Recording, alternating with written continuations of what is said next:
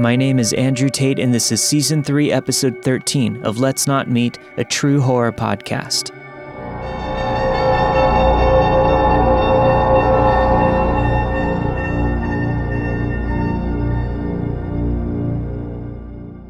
My guest this week is Kurtis Conner of the Very Really Good podcast.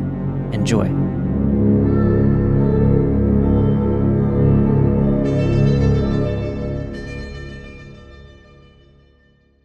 Sometime around the beginning of July, I got off the bus in Boise, Idaho.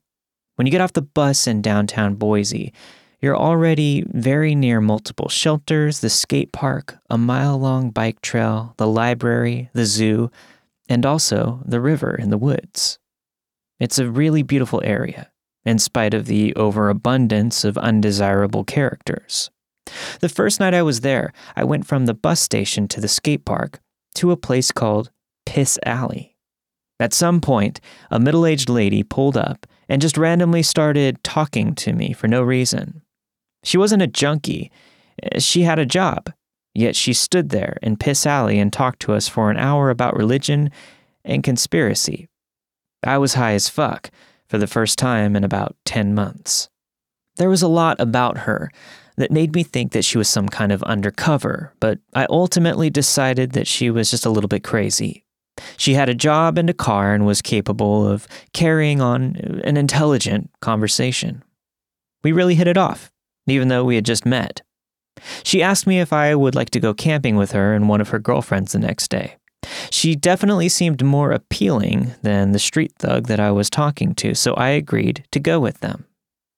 They were going to be leaving in the afternoon, and so she said that I could come with her now, or she could get me later, after she picked up her friend from work. She took me out to eat, and we hung out at the skate park until her friend got off of work. They made sure that we had a tent and a sleeping bag just for me, and we headed off to their favorite place to camp. Long story short, we went out there. We did camping things, we had fun, and we came back. I didn't get chopped up into little pieces. It was about 11 p.m. when she dropped me off back at Piss Alley. As I was getting out, this tweaker with long dreads approached her car.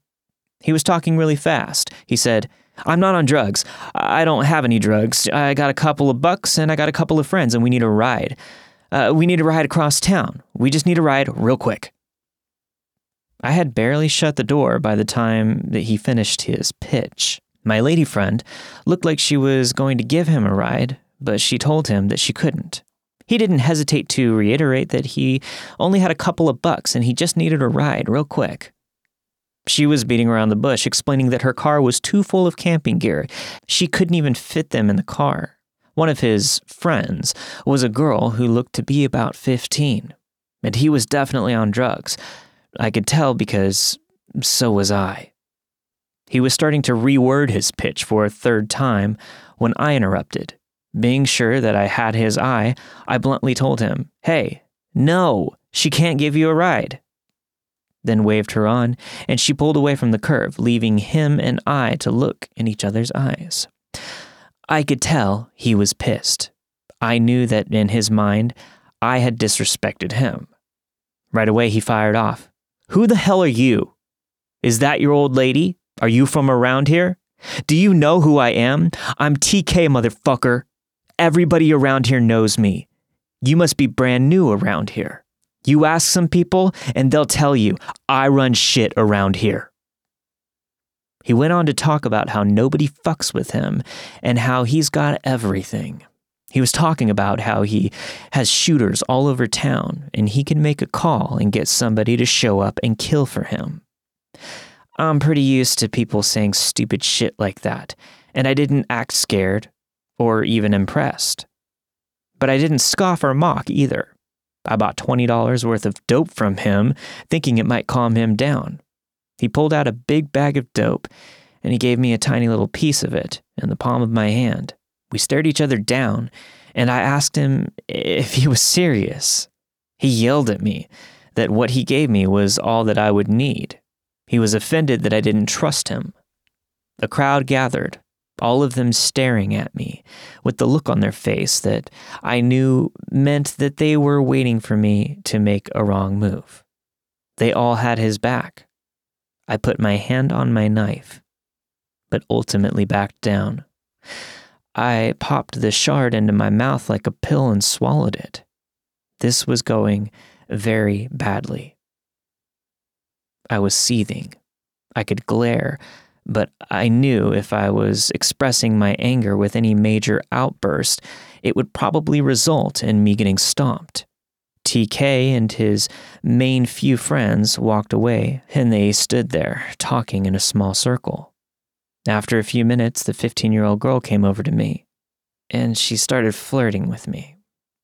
I completely ignored her. This was obviously a trap.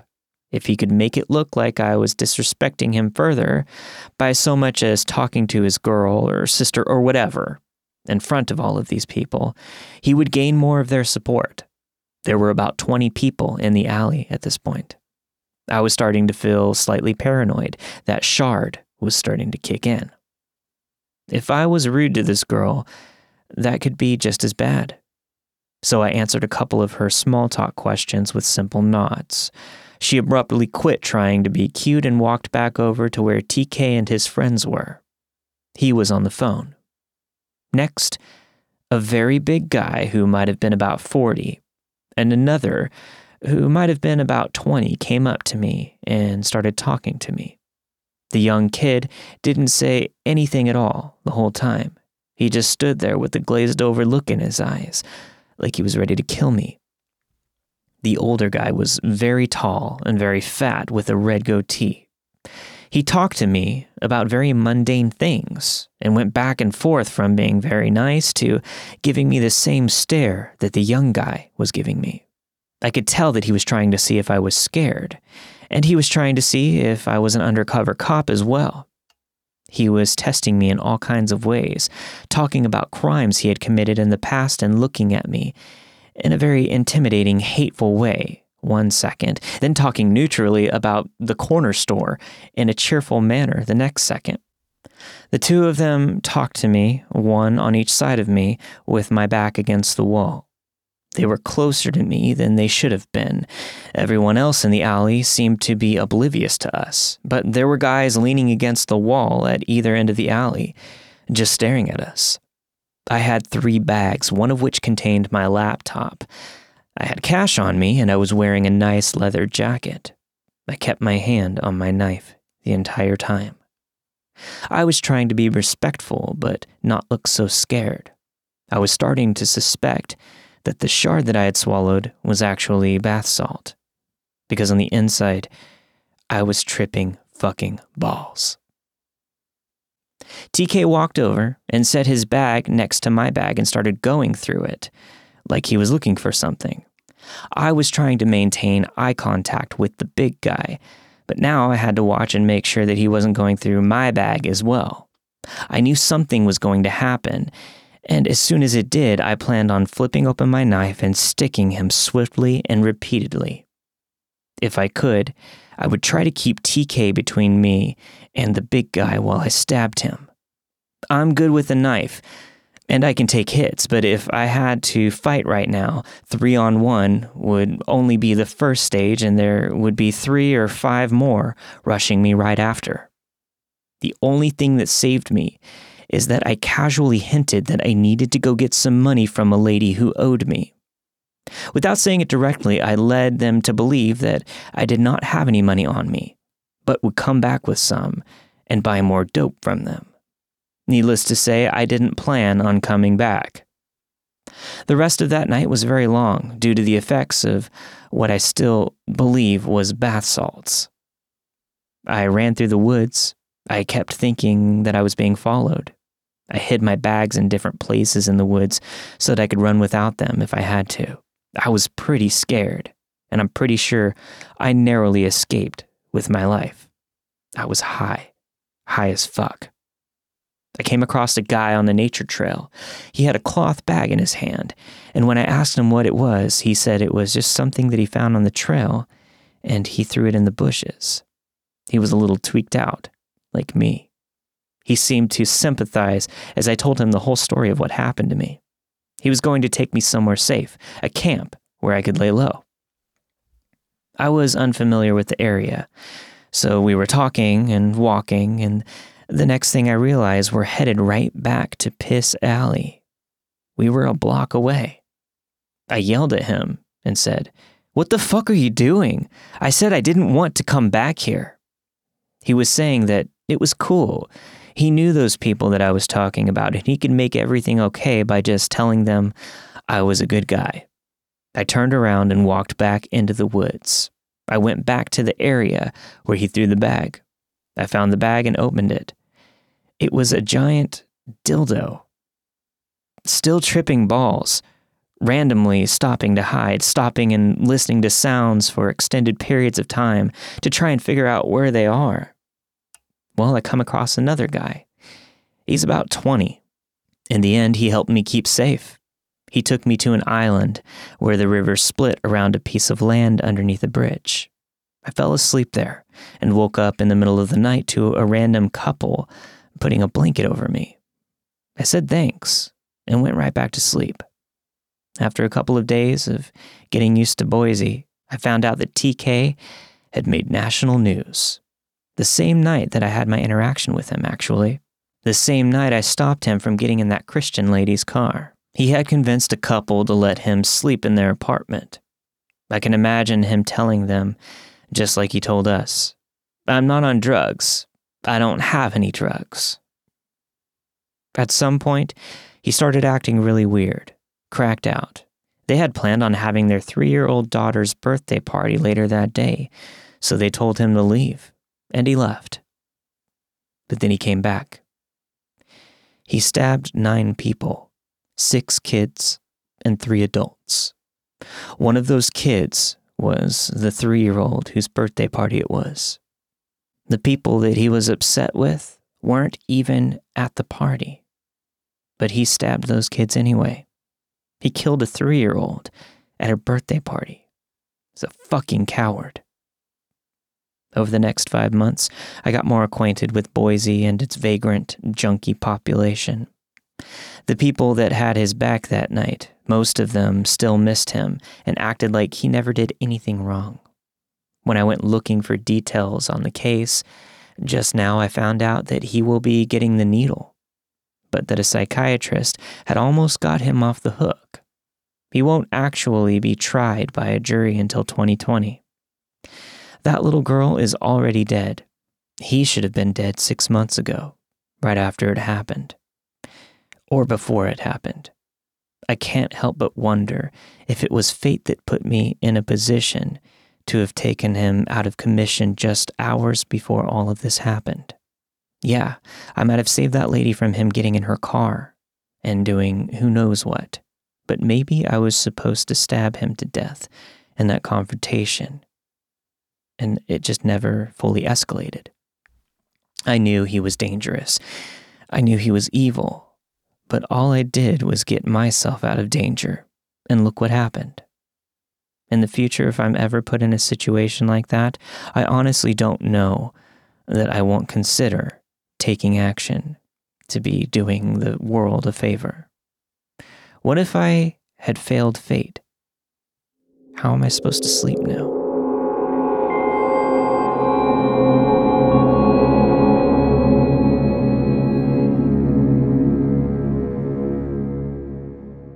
This story happened slightly over 20 years ago, back when I was 16.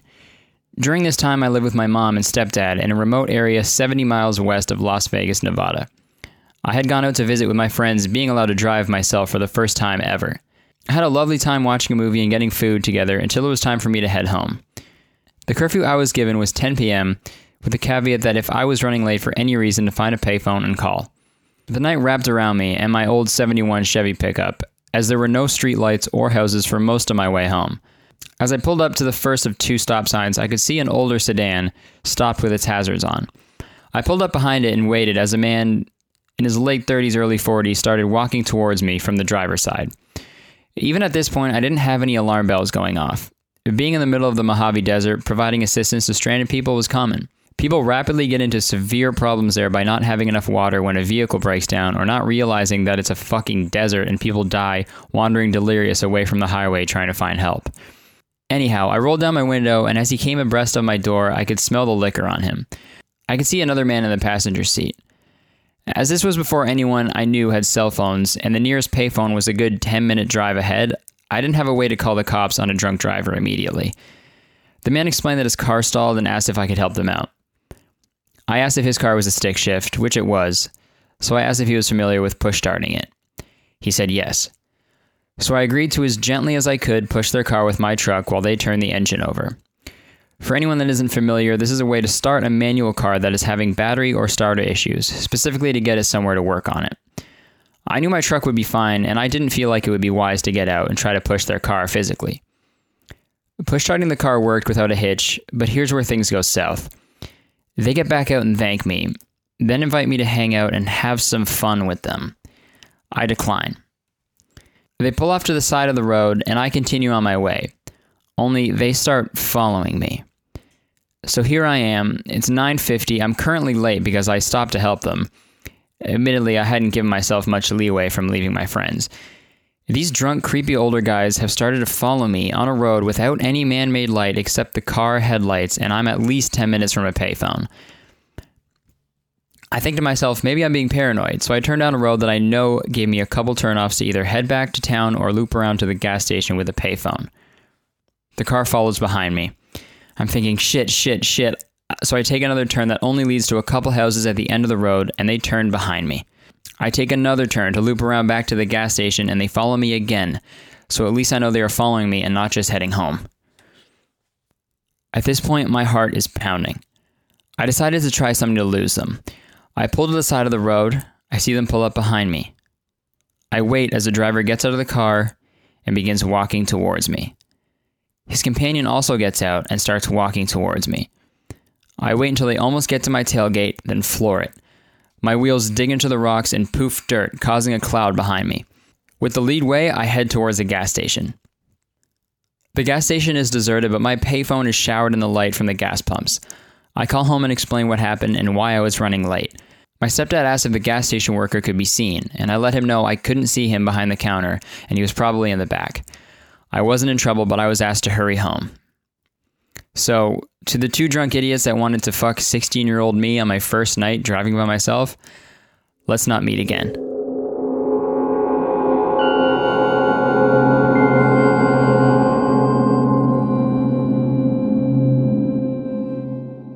I just came out of a relationship and felt like a bit of casual dating would be fun, so I went on to Tinder. I made it clear to a few people that I actually matched with and spoke to that I didn't want anything serious, just a dinner date or a pub night here and there. I matched with a really cute guy, let's call him Pete. He had just moved to the city and wasn't looking for anything serious. He just wanted to meet some people and see some local spots. For the first night, we met up at a tapas bar. I chose this place because I had a few friends that were waitresses and bar staff there, so I felt safe meeting a stranger here. He was on time. We had a nice chat, and he seemed like a really cool guy. We spoke about work, to which he responded that he's a software developer and that he's just started his freelancing career. We spoke about where he stays now that he's moved up here. And he says that he's sharing a place with some friends. Rent is quite pricey in this city, so that made sense. He asked where I lived, and I told him that I was lucky enough to have my own one bedroom apartment in quite a nice and popular part of town. Mostly thanks to my parents that helped me save and gave me a portion of the deposit money for my 21st birthday, which I invested and grew until I had enough to put down a decent deposit. He then offered to drop me off at home, but I said no, I'd prefer to Uber myself. He asked if this was because I'm going to meet someone else after him, and I laughed because I genuinely thought it was a joke. The next time I saw Pete was about three days later. He knew it was fast, but he actually couldn't stop thinking about me, and he wanted to see me again. This time, we met at a different restaurant, also one that I chose because I went to school with the owner and I knew all of the staff pretty well. The place is a bit more pricey, and he got really annoyed with me for ordering as much as I did. I couldn't understand why, since I insisted on paying for my own stuff both times that we met. That night, same story. Let me drop you off at home. Please. Again, I said no. While we're in the middle of this conversation, he gets a call. He stepped away, but I could still hear a fair amount. He said, No, I think I'm going to stay with you again. Yeah, I'm with her. Don't worry about it, okay? I'll be home soon. So now, uh, I think he's chatting with his roommate or maybe his mom, but I don't ask. He comes back to our table. Please, I insist. Bad things happen to women that Uber this late by themselves. I'd feel a lot better if I dropped you off.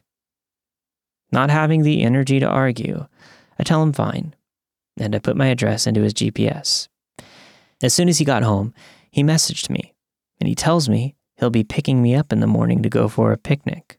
I reply that I actually have cleaning to do, but again, he insists that he'll see me at 10.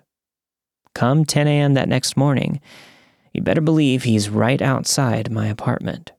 I get into his car, and as he leans over to kiss my cheek, I notice that his breath stinks. Obviously, I'm a little grossed out. We have our picnic, and it's actually quite nice. He tried to kiss me a few times, but I avoided it with everything in me. By about 4 p.m., I tell him that I really want to go home, and the park we went to is about an hour and a half drive from my apartment, so I couldn't really Uber back because it would cost me a fortune. He agrees it's time to go, so we get into his car and we're off. I fell asleep in the car on the drive back, and when I woke up, he asked if we should finish the rest of the bubbly that we got for the mimosas at my apartment. I said to him, I don't want to, and he snaps. He raised his voice and said something along the lines of, what are you hiding from me? Just be honest. Why are you so desperate to keep me out of your apartment? I was confused. I actually just kept quiet. He dropped me off, but I could see his car across from my apartment for about half an hour before he actually left. About five minutes after he left, he let me know that he's home safe and he thinks he's starting to fall for me. So naturally, I'm freaked out because I made it clear that I didn't want anything serious, and he said he felt the same. I said to him, if that's the case, I think we should take a break from hanging out with each other. About five days later, he messages me and asks if we can go to dinner again. He found an Indian cuisine place that he knows I'll love. I tell him it's cool. He should just send me the address. He tells me that he'll pick me up. So 7 p.m. comes, he tells me that he's downstairs and I go down to meet him, and I see he's standing at my gate. I press the remote control to open the gate, and he walked inside to meet me. Show me which one is yours. I'd love to see how you live. He didn't say hi, he didn't say, How are you? That was his opening line. So now I'm naturally unsettled.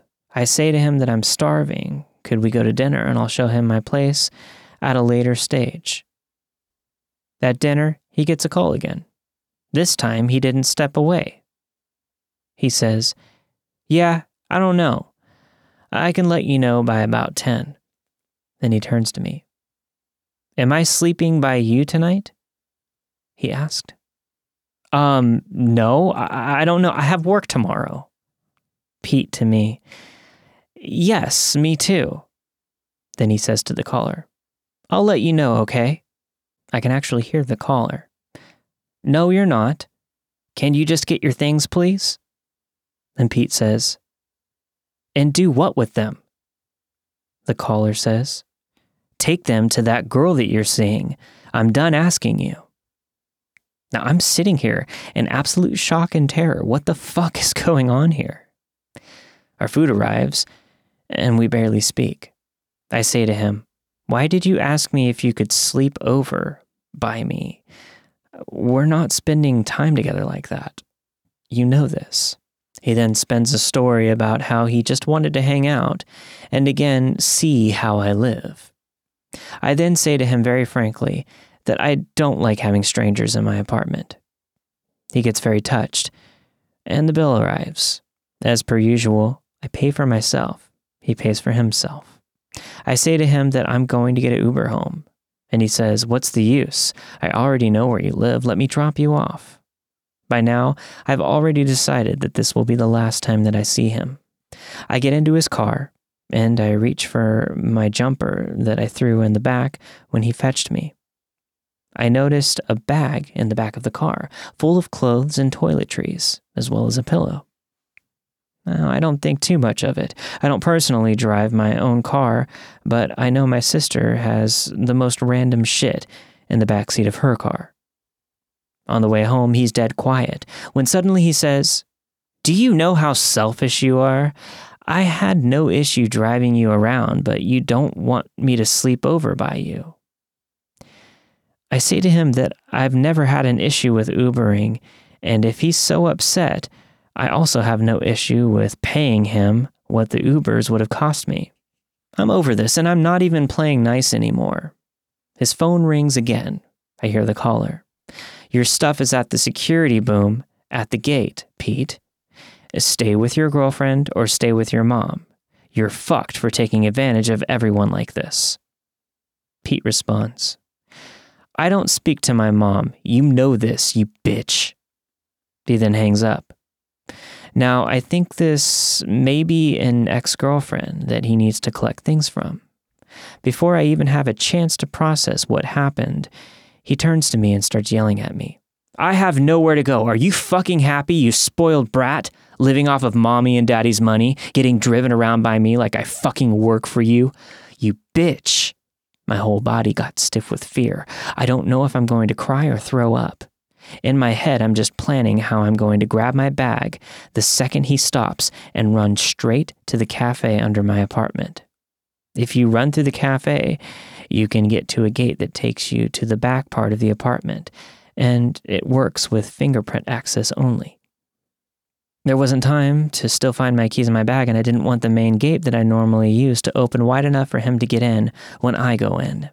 He stops at my apartment, and as planned, I jump out, run into the cafe, run out back, and use the little gate up to the second floor. However, my apartment is on the fourth floor. I hammered on a neighbor's door. I went inside and told her and her husband everything that happened and asked if they wouldn't mind calling the cafe to explain why I ran through with no explanation in such a state.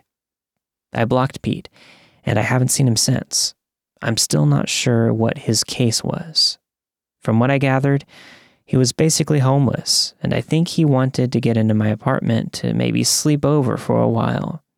I'm not sure if that girl that kept calling him was also a Tinder date, that let him into their apartment, and he just never left. All I know is that he scared the living daylights out of me, and I never want to see him again.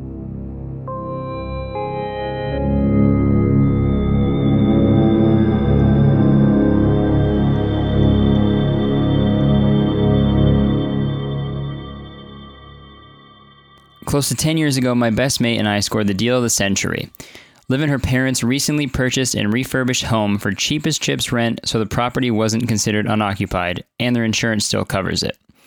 They were planning on selling their house in the country and moving closer to town in a year. But when they spotted this place, it was perfect, so they snapped it up. They couldn't be bothered dealing with rando tenants for a year, so we were offered it.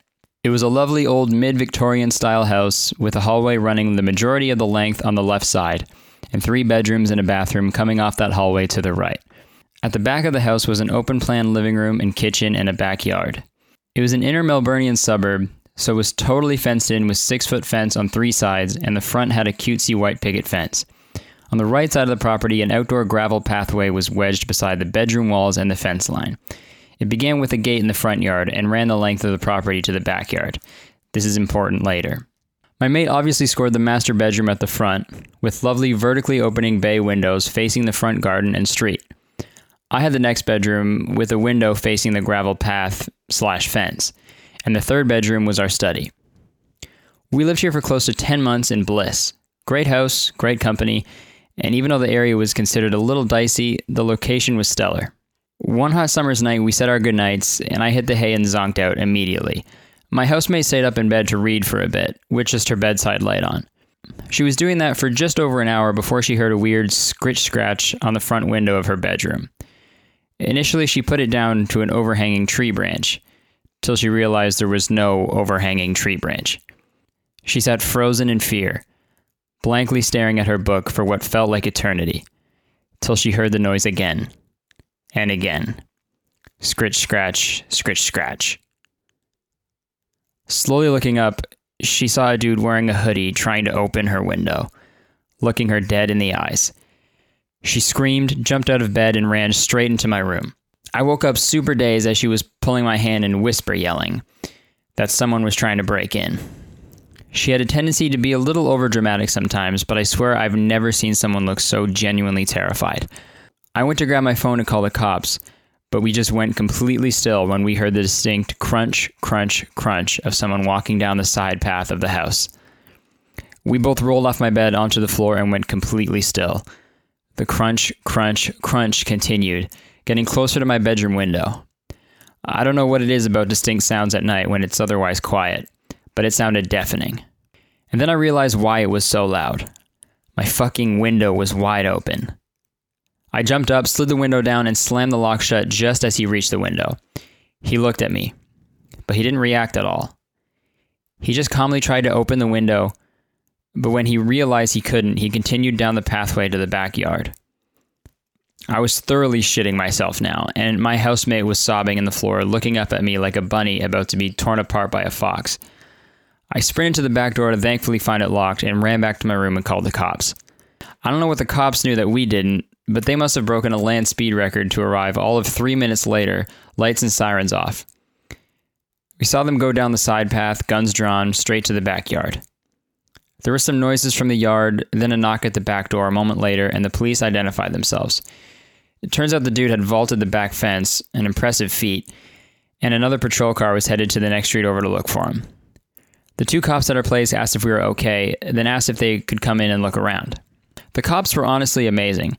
They managed to calm us down whilst making sure the place was safe, and I was really impressed with how they handled the situation. I offered them some tea, which they politely declined, as they took our statements, and they asked if there was anyone we could stay with tonight.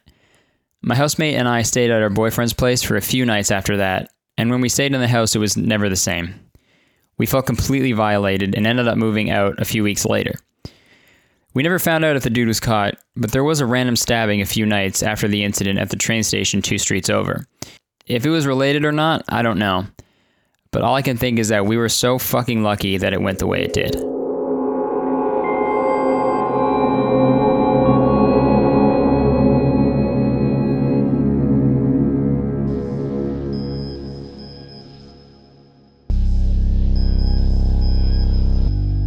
Thank you for listening to this week's episode of Let's Not Meet, a true horror podcast.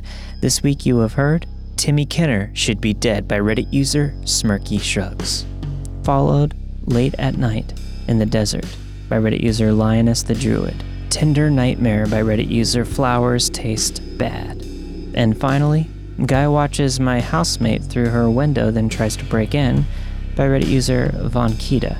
Thanks to Kurtis Conner for appearing on this week's episode of Let's Not Meet. Uh, check out his podcast, Very Really Good, on iTunes, Spotify, wherever you listen to your podcasts, or check out his YouTube channel. Just search Kurtis Conner. I was surprised to find out that he was a fan of my podcast while listening to his show, and he referenced Let's Not Meet as one of his favorite shows.